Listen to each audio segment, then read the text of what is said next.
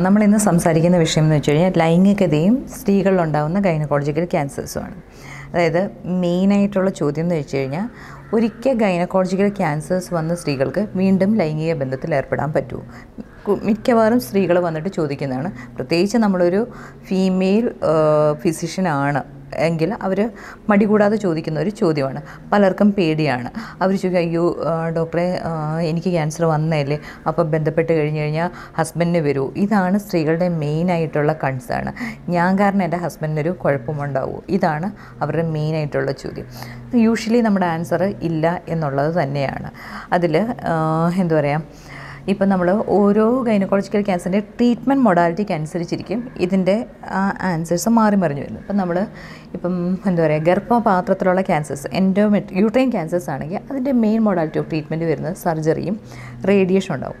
Radiation എന്ന് വെച്ച് കഴിഞ്ഞാൽ താഴെ ഉള്ളിക്കൂടുള്ള റേഡിയേഷൻ അല്ലെങ്കിൽ വജീനയിൽ കൂടെയുള്ള ബ്രേക്കി തെറാപ്പി എടുത്തവരിൽ സംഭവിക്കാൻ പോകുന്നത്. അവരുടെ വജീന സ്റ്റീനോസ് ആയി പോകും. പ്രത്യേകിച്ച് യോനിയുടെ അപ്പർ പാർട്ട് സ്റ്റീനോസ് ആയി പോകും അങ്ങനെയുള്ളവർക്ക് ആ ട്രീറ്റ്മെന്റ് പീരീഡ് കഴിഞ്ഞ് ബന്ധപ്പെടുമ്പോഴത്തേക്കിനും ഈ വജീന പേറ്റന്റ് ആക്കി വയ്ക്കുക. അല്ലെങ്കിൽ വജീന ഈ സ്റ്റീനോസ്ഡ് ആവാണ്ട് പഴയ രൂപത്തിൽ തന്നെ ഇരിക്കാനും.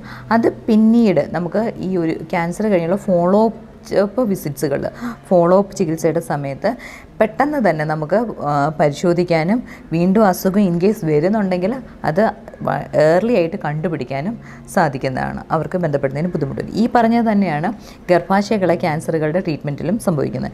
ഗർഭാശയകളെ ക്യാൻസറിന്റെ ട്രീറ്റ്മെന്റ് ഒന്നെങ്കിൽ സർജറി ആയിരിക്കും അല്ലെങ്കിൽ റേഡിയേഷൻ ആയിരിക്കും. ഇത് രണ്ടുമാണ് അതിന്റെ രണ്ട് മൊഡാലിറ്റി ഓഫ് ട്രീറ്റ്മെന്റ് എന്ന് പറയുന്നത്. സർജറി ആണെങ്കിൽ ഈ പറയുന്ന പോലെ അവർക്ക് ഫ്യൂച്ചറിൽ ലൈംഗിക ബന്ധത്തിൽ ഏർപ്പെടുന്നതിനോ ഒന്നും വലിയ പ്രശ്നങ്ങൾ വരാറില്ല. മറിച്ച് റേഡിയേഷൻ ട്രീറ്റ്മെന്റ് എടുത്തവരാണെങ്കിൽ ഈ വജീനെ കൂടെ റേഡിയേഷൻ പോകുന്നു. ബ്രേക്ക് തെറാപ്പി എടുത്ത സ്ത്രീകൾക്കും വജീന സ്റ്റീനോസസ് ഉണ്ടാവാൻ വളരെ സാധ്യതയുണ്ട്. ഈ വജീന സ്റ്റീനോസസ് ഉണ്ടാകുമ്പോഴത്തേക്കിനും പ്രശ്നം എന്താണെന്ന് വെച്ച് കഴിഞ്ഞാൽ യോനിയുടെ നീളം കുറയും. അവർക്ക് ലൈംഗിക ബുദ്ധിമുട്ടുണ്ടാവാൻ സാധ്യതയുണ്ട്. അപ്പം അങ്ങനെയുള്ളവർക്ക് വജീന ഡയലേറ്റർ ഉപയോഗിക്കാം. അല്ലെങ്കിൽ കൗൺസിലിംഗ് സെഷൻസ് വിധേയമാകുകയും എന്താ പറയുക ലൂബ്രിക്കേഷൻസ് ഒക്കെ ഉപയോഗിച്ച് ലൈംഗിക ബന്ധം പതുക്കെ പതുക്കെ പഴയ രീതിയിലേക്ക് കൊണ്ടുവരാൻ പറ്റും. എന്നാലും ഒരു നൂറ് ശതമാനം എന്താ പറയുക ഹൺഡ്രഡ് പെർസെന്റേജ് പഴയ രീതിയിലാവാൻ സാധ്യത കുറവാണ്. എന്നിരുന്നാൽ തന്നെയും അവർക്കാണ് കുറച്ചും കൂടെ ബുദ്ധിമുട്ടുണ്ടാവാനായിട്ട് സാധ്യത.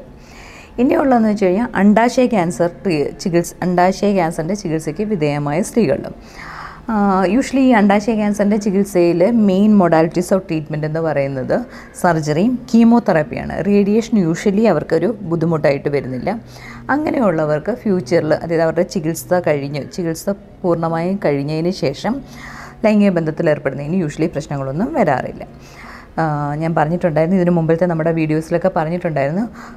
ജാംസൽ ട്യൂമർ കുട്ടികളിലുണ്ടാകുന്ന ക്യാൻസറും ബോർഡർ ലൈൻ ട്യൂമേഴ്സ് അതായത് യങ് അഡൽസിലൊക്കെ ഉണ്ടാകുന്ന ക്യാൻസേഴ്സും ഈ രണ്ട് കൂട്ടുകാർക്കും അവർക്കൊരു പിന്നെയും വളരെയധികം കാലം മുന്നോട്ട് ജീവിക്കാനുള്ളവരിലാണ്.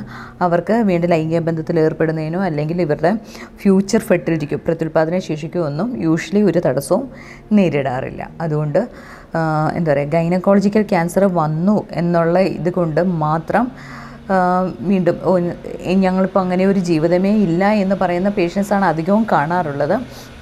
അങ്ങനെയുള്ളവർ ഈ വീഡിയോ കാണുന്നുണ്ടെങ്കിൽ ഇതിനെക്കുറിച്ച് ഓർത്തധികം ടെൻഷൻ അടിക്കേണ്ട.